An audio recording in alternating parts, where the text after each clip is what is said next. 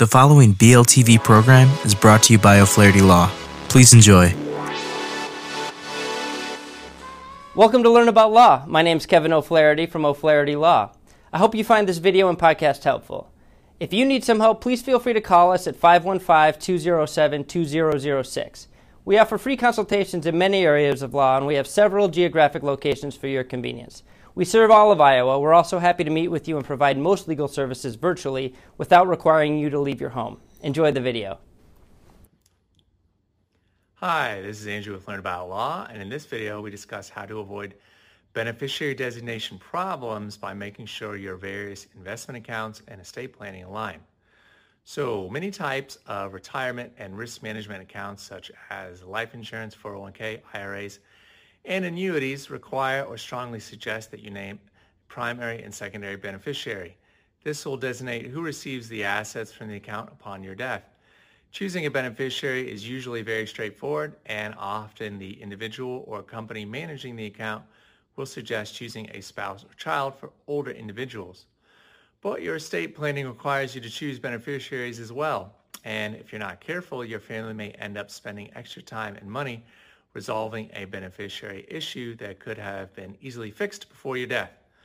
Most individuals do not realize that if an account has a designated beneficiary, it supersedes or trumps whatever is written in your will or trust. Um, and this is not always the case, depending on Iowa law. That's something you'll want to talk to your attorney about.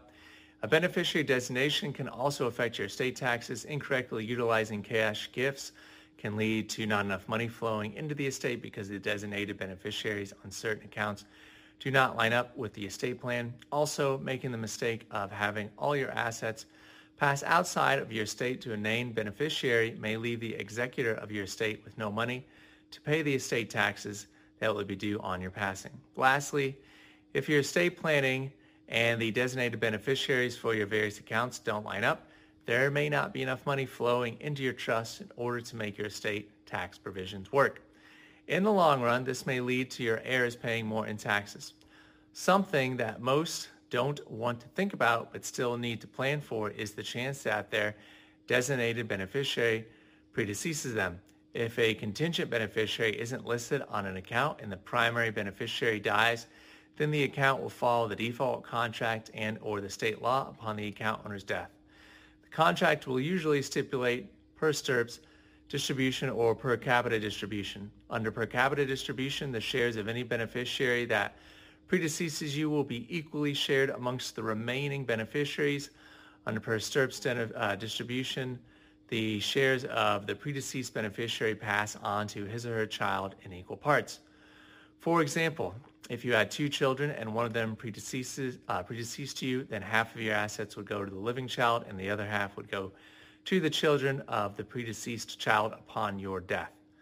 Thanks for watching. To learn more about beneficiary designation problems in Iowa, check out our article below. Be sure to leave any questions you have in the comments section and subscribe for more awesome legal content. Have a great day. Hello again, this is Kevin O'Flaherty from O'Flaherty Law. I hope you enjoyed this video and podcast. If you did, we'd love it if you'd subscribe to our channel. If you need legal help in this or any other area of law, please do not hesitate to reach out and schedule a consultation. Most consultations are free and all can be conducted remotely if you'd like.